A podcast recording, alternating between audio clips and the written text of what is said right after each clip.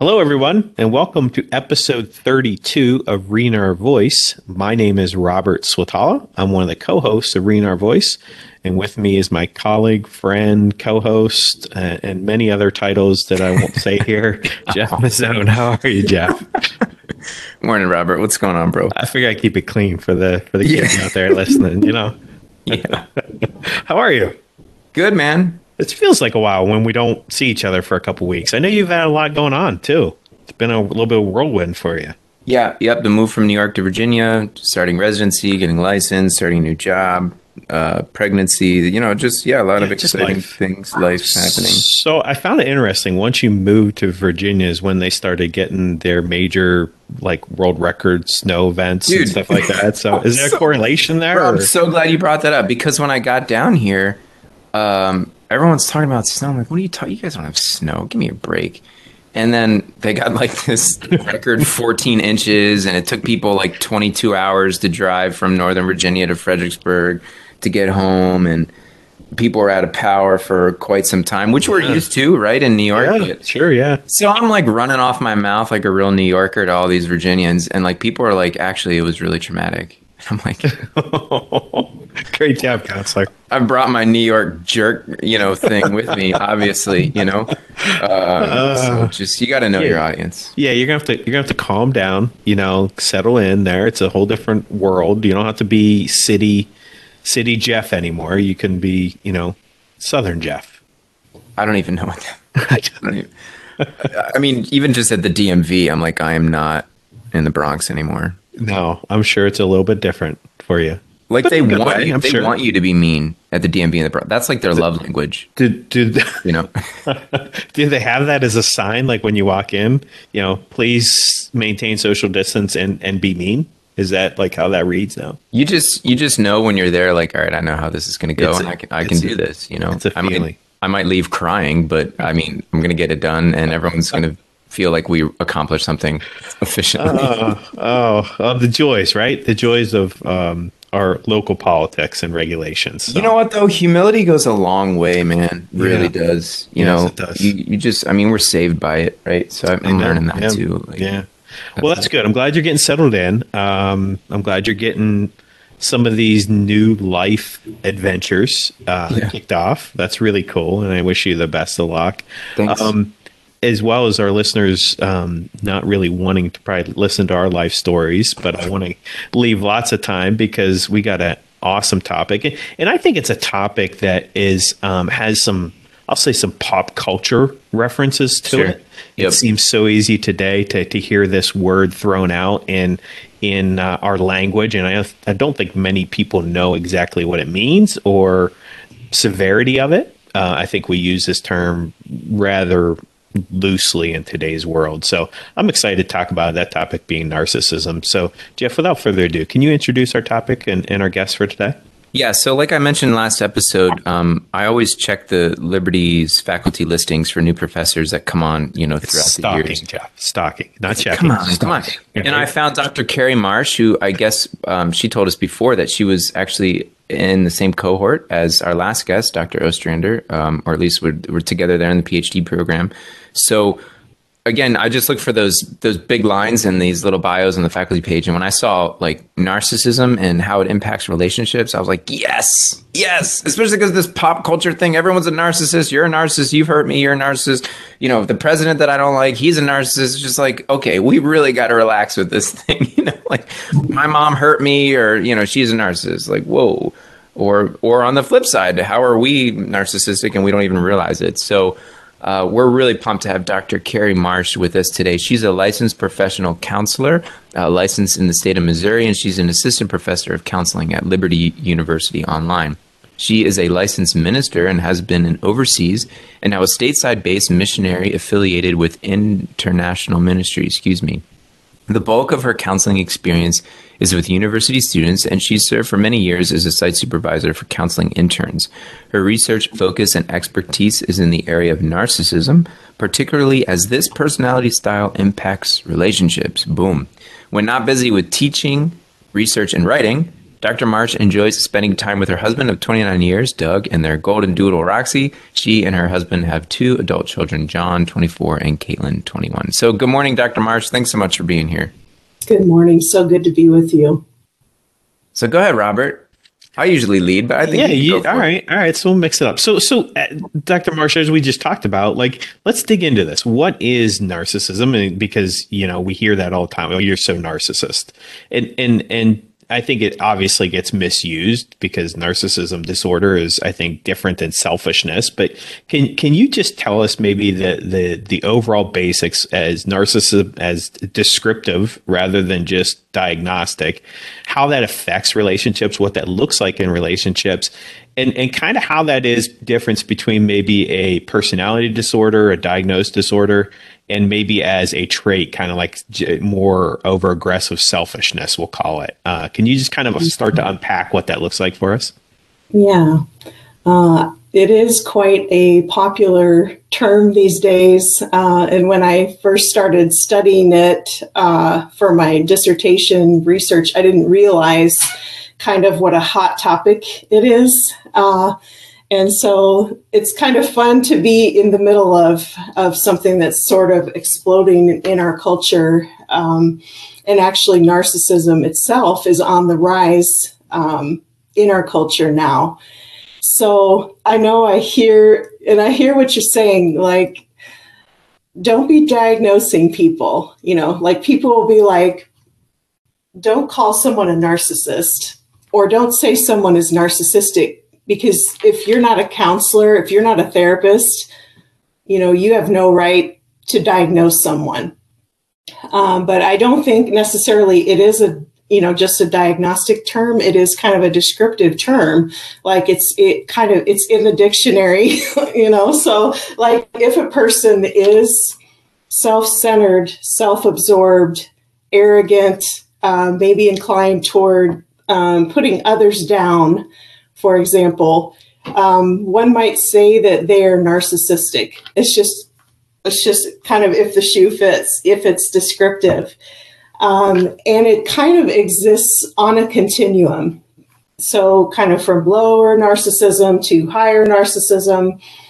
At the lower levels, there can be some healthiness to it, uh, to where the person is confident, uh, they're able to get things done um, kind of a go getter type of a person.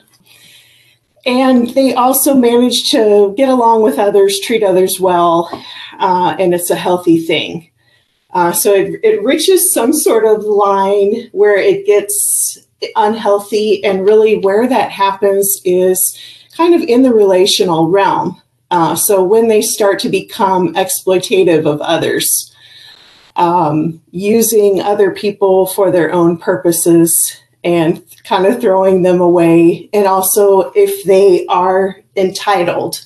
So, that kind of idea of, you know, I deserve preferential treatment for no particular reason, you know, just because of, of who I am. Uh, it starts to get unhealthy at that point. But a lot of what the the research that's out there. So that's really a lot of where my knowledge comes from is from reading research articles.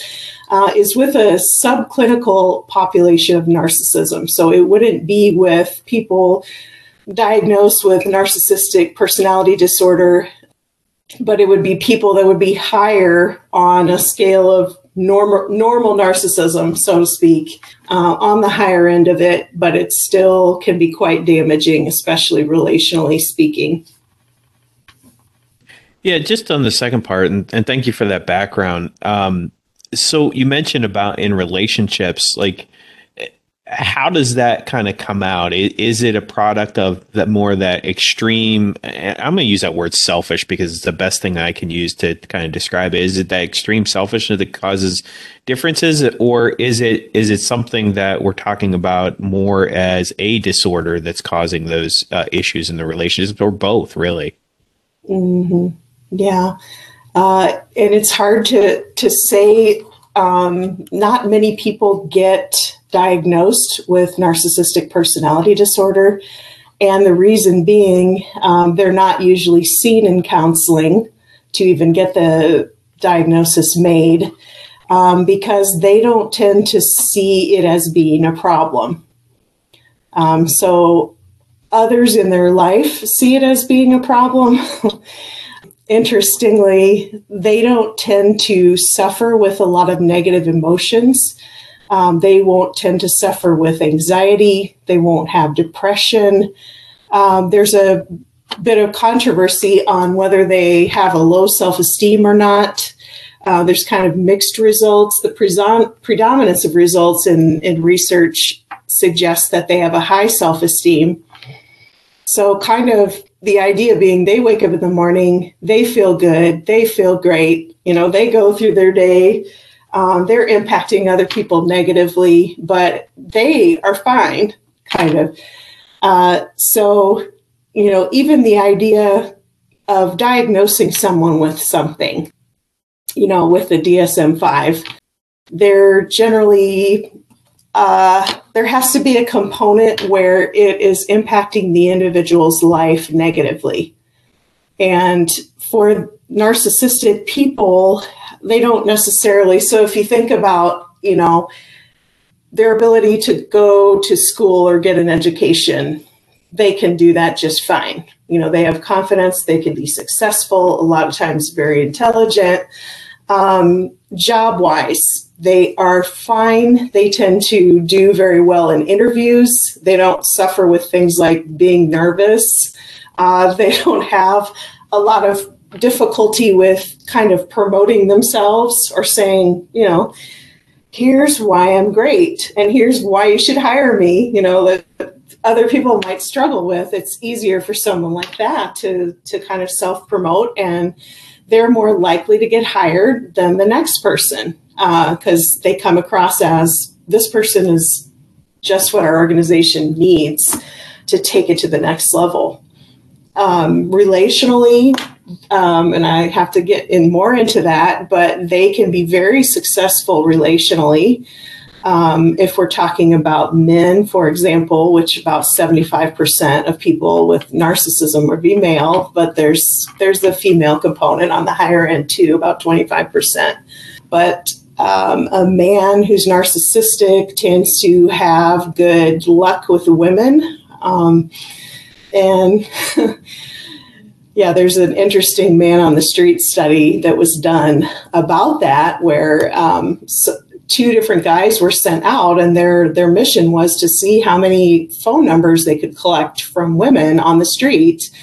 Um, from a total stranger, you know, basically. And uh, so the, they were both were similar as far as like attractive physically, and you know, uh, one of them high in narcissism and one of them not. Uh, and you can just imagine how that turned out. Um, the narcissistic guy uh, just defeated the other guy soundly.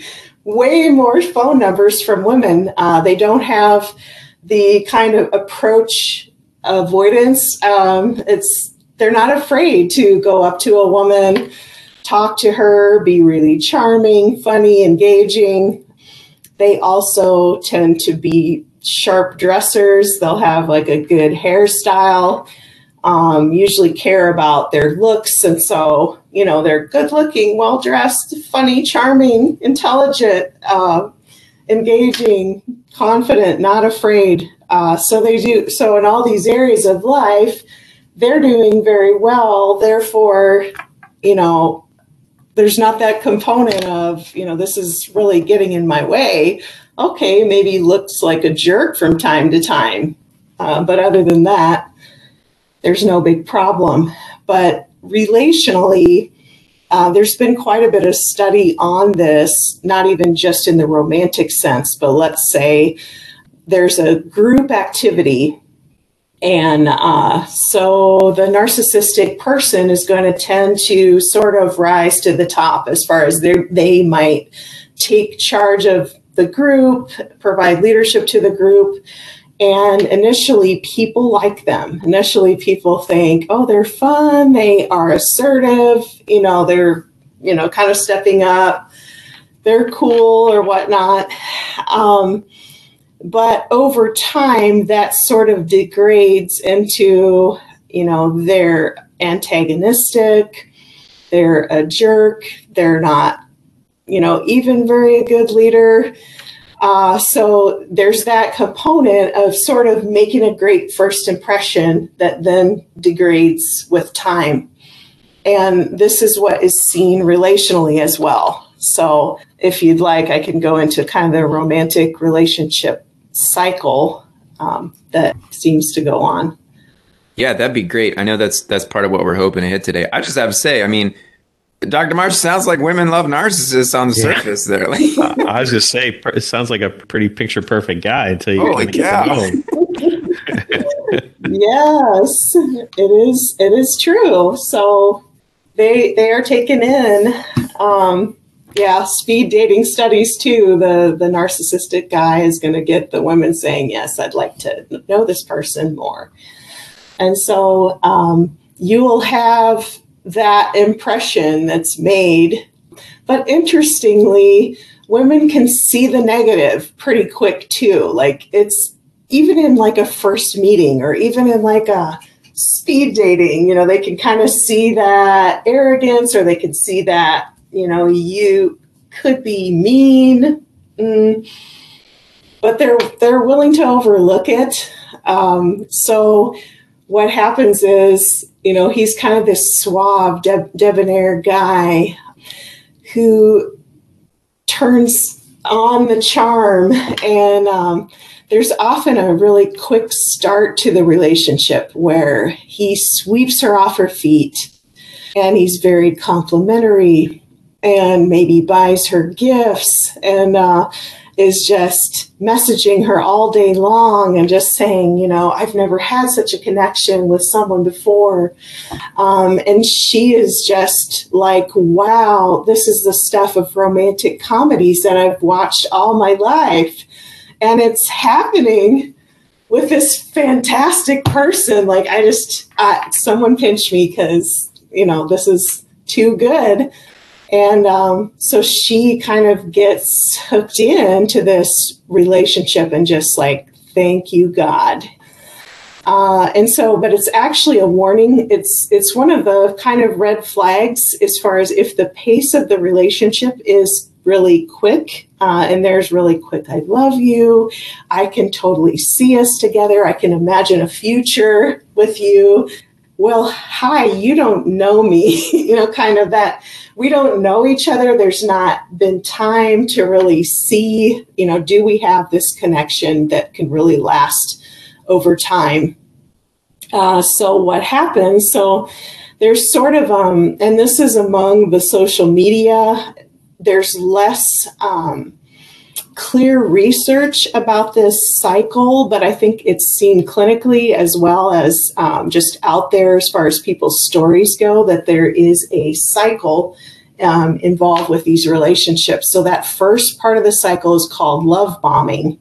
Um, so that's the, uh, you know, amazing um, first, amazing start where if it's a good guy, um, it, it might be more awkward at first. You know, the first date, okay, he stumbles a little bit, but they're getting to know each other. But you know, with the narcissistic guy, it's just so perfect. Like it's it's the stuff of dreams, really. And uh, so then, um, but it doesn't it it doesn't get sustained. It never does.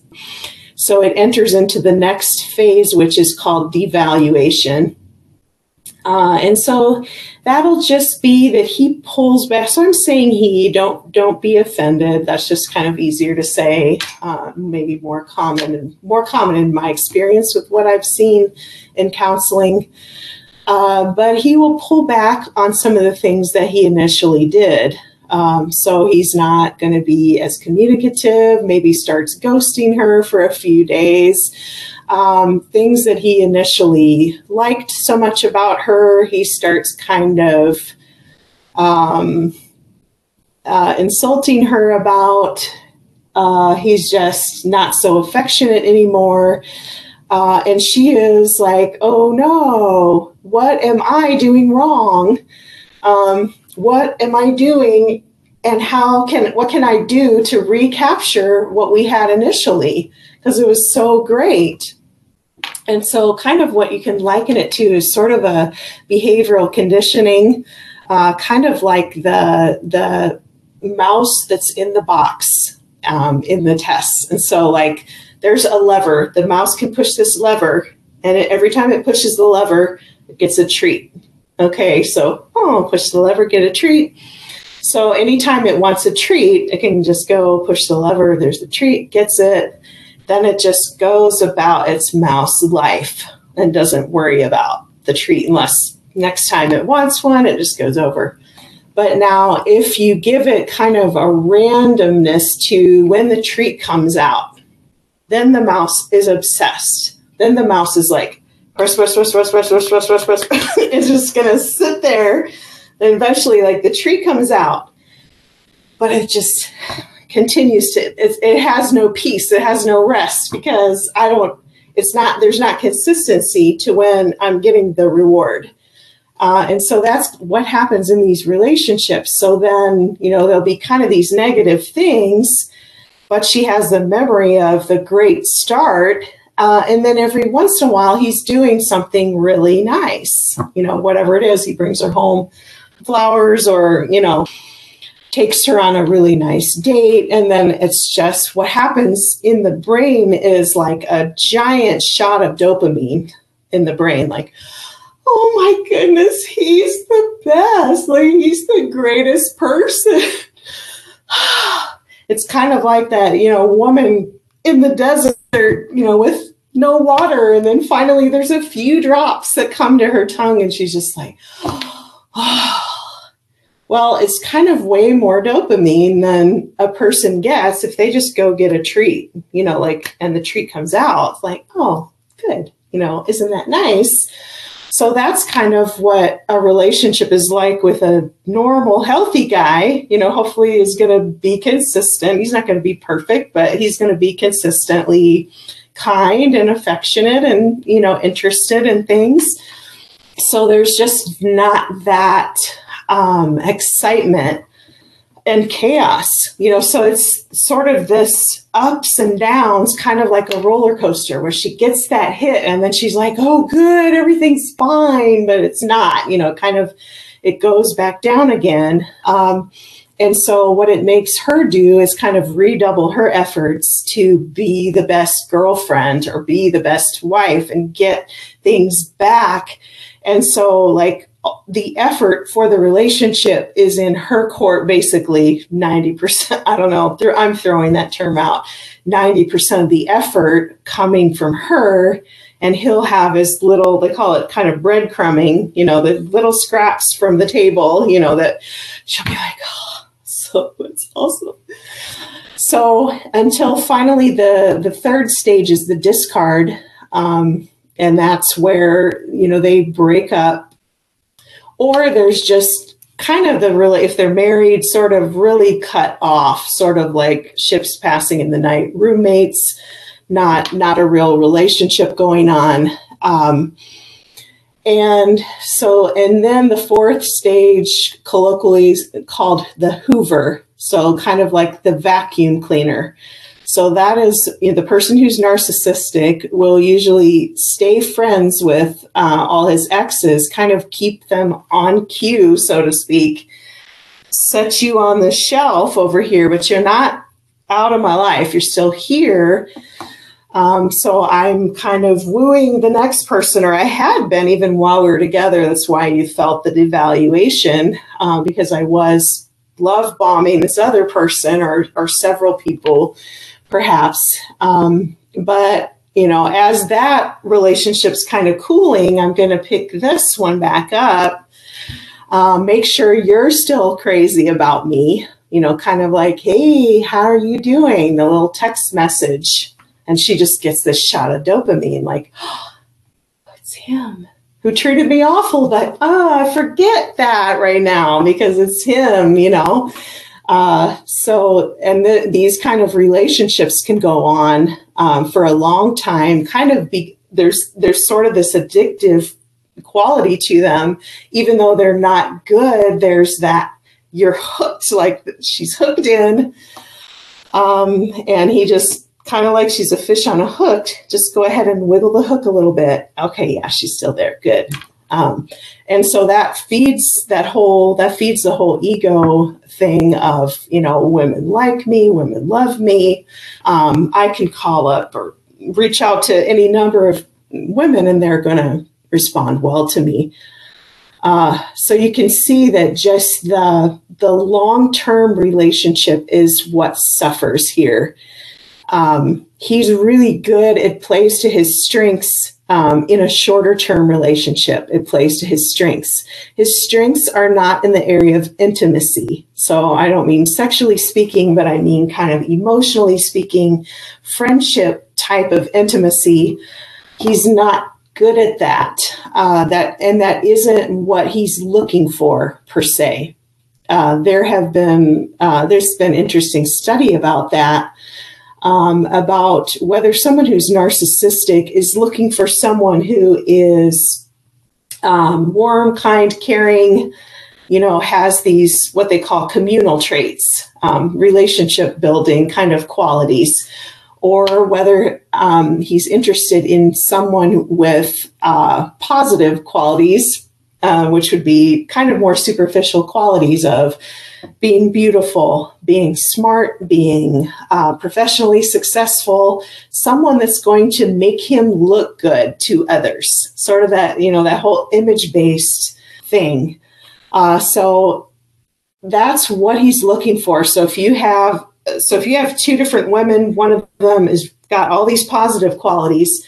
One of them has less of the positive qualities, but is you know wonderfully warm and kind. He's going to choose the positive partner, um, and he's going to sacrifice the relational qualities. Um, so kind of yeah, it could go into my research, but I don't want to get off track from uh, what you're what you're wanting to hear.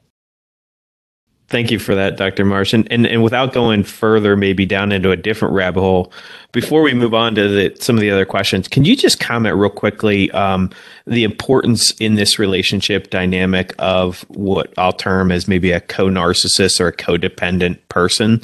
Um, what I what I seem to find is they tend to attract to each other making that a, a, I will call it a match made in heaven, even though it's completely dysfunctional. Can you talk the importance about whether that codependency maybe is something that needs to be there to make that relationship work, or if that's something that's maybe fostered as a product of that um, honeymoon, that wooing, that that personality? Does that result into codependency? How does that play in? Because I think that's an important piece of the, the relationship puzzle here. Yes.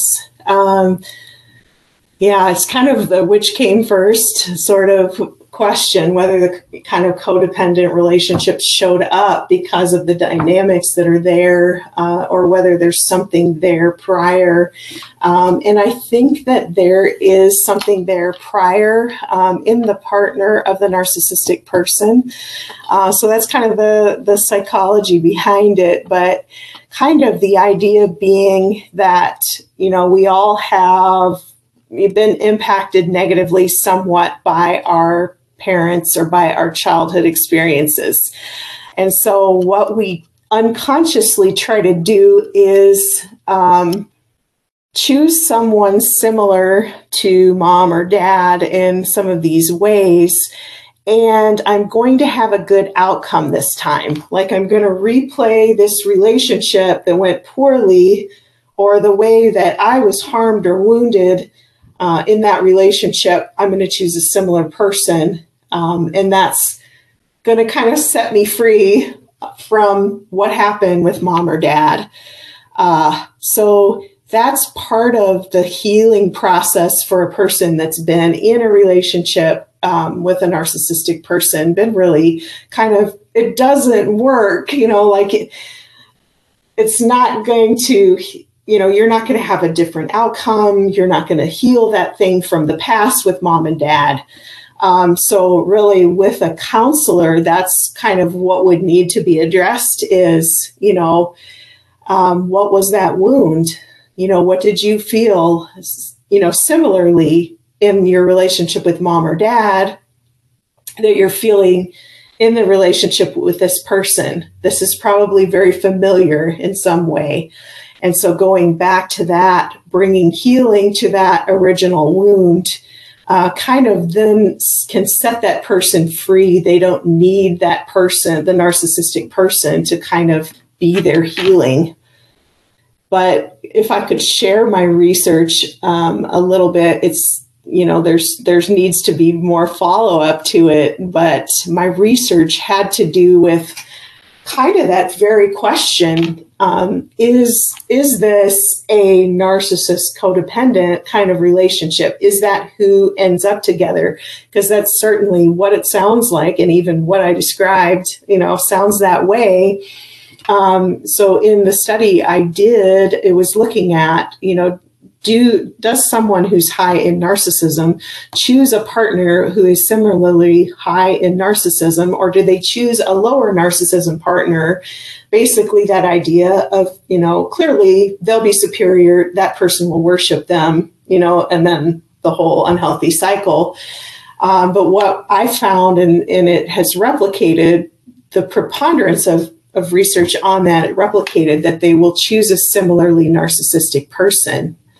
Um, and so, isn't that interesting? So, like, who's who are all these wounded people out there? Are they other narcissists that are wounded by their partner? Um, but in my research too, I was also looking at okay, so who do they choose, and what is the level of satisfaction that they find in those relationships? So they'll choose another narcissistic person, uh, and then they're more satisfied. If they're more similar on that trait, they're more satisfied. So it's just, you know, maybe a little counter, counterintuitive, but maybe not. You know, so kind of how I've thought of it uh, is, you know, if neither party is really looking for emotional intimacy per se, but they're looking for this great person to kind of make them look good, you know, uh, and that's who they get. Maybe they're like really satisfied with that and kind of like they're building a brand, you know, like I'm great, you're great, we're great together, we're awesome, you know, kind of. And and there's also some evidence that there's less abuse that happens in those relationships um, and also the idea that that people tend people with the similar pathology or you know kind of mental health problems tend to assort together. And then there's the idea that they can understand one another. Like i know why you said that. I know why you did that. I would have done the same thing. So yeah, uh, but in my research, I guess the area where I found the dissatisfaction was um, if the narcissistic person, um, I looked at it in, in two different traits admiration and rivalry. So I don't know if you've heard of that. Um, admiration is kind of the more charming person that's going to wow everybody and garner social admiration for themselves. And then the rivalry side, that's the antagonistic side that I'm going to make myself feel good by making you feel bad. And so what I found was if the person was high in rivalry and the partner was low in narcissism, that's where there was dissatisfaction with that discrepancy. So that is what, you know, that bears a little more research to look at because that may be the more typical uh, narcissist, codependent um, kind of dynamic, that that's where the, the dissatisfaction is at.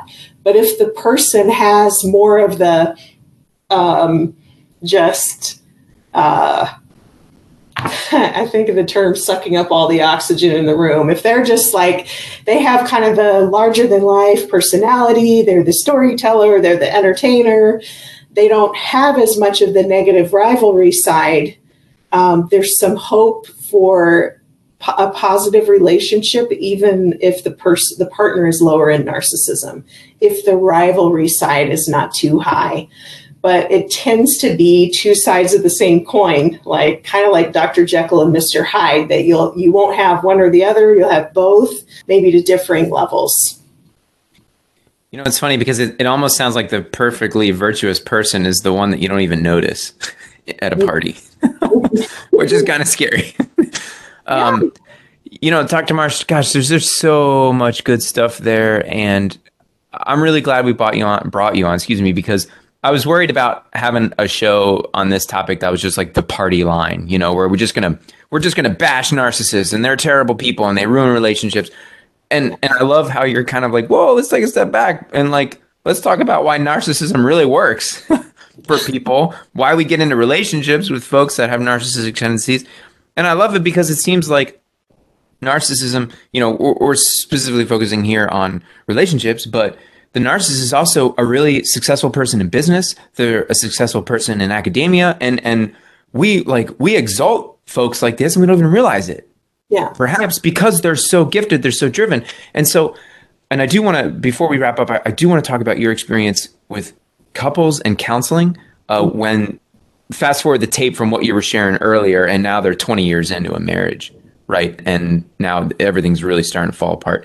But before we get to that, something that I don't think gets addressed a lot in the kind of cultural explosion of narcissism is the origins of it for the actual person with the narcissistic traits and tendencies. Like, what is it that they're seeking?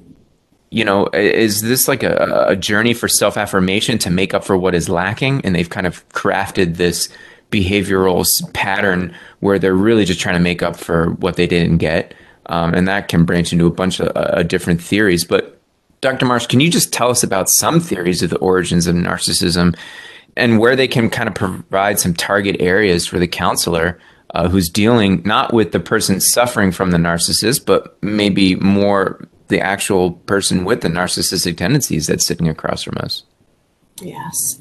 Yeah, that that is kind of highly de- debated um, in research um, but one of the theories is kind of what you said, you know, the idea that in early childhood there was abuse um, or neglect of the individual. Uh, so the narcissism develops as a defense mechanism against um, sort of that affront to the person. Um, and so they develop this kind of grandiose image of themselves to protect against that. So they may be the kid who becomes the bully, you know, that idea that, you know, I'm going to protect this fragile kind of self esteem or self image that I have. You are not going to get to me. And, you know, that just makes me even think, you know, and speculate about the idea of intimacy and how they don't look for emotional intimacy. Maybe it's related to that whole sort of self protectiveness. Like, I don't want you getting close to me. I don't want you to touch that kind of inner core that's fragile. Um, and so, if they can be the dominant one, uh, if they can be the one even putting others down, then they're protected from getting hurt. Uh, so that is that is one theory about it. Uh, there is another theory that that is kind of also parenting related. It's the idea of being the more permissive parent, kind of the self-esteem self-esteem movement parent that you know every kid gets a trophy. No one you know no one wins no one loses. Uh, kind of where the parent teaches the child you are great. You are the center of the universe uh, for no particular reason. You know it's it's there's not merit involved you just are you know, because every person is born with narcissism, you know, in a sense, you know, that's part of our being a child. Um, you know, you're vulnerable, you have to have your needs met, or you are in serious trouble. So you're very highly self centered. Um, as a child. And then, you know, as you grow and your parents teach you, and, you know, teachers and just society to kind of be more others centered look, Johnny's crying, you pushed him down, you know, tell him you're sorry, you know, kind of being taught that or learning that. Um, but there's kind of there's less of that going on. Um, it used to be like if a child was in trouble at school, they would get in trouble at home. Now, if the child's in trouble at school, the teacher's also in trouble because mom or dad is going to tell the teacher off because my little perfect angel didn't do anything. You know, so there that's kind of the other um, idea is kind of an overly coddled, you know, giving the child um, an unrealistic perception of themselves. Um, and I would add a third to a third thing to that is some of these it, it is a bit inborn um, because personality uh, tends to be quite stable through the lifespan. Uh, and if you look at the big five, where narcissism, like the typical grandiose narcissism, would show up is high extroversion and low agreeableness. Um, those are the two that are significant um, that they find. So children can be born with higher, you know, tendency toward um, extroversion and you know lower agreeableness, or you know, children are born with you know different sorts of personalities uh, that tend to be rather lasting over time. Like for if I meet you guys 20 years from now, we're going to be quite similar personality wise um, as as we are now.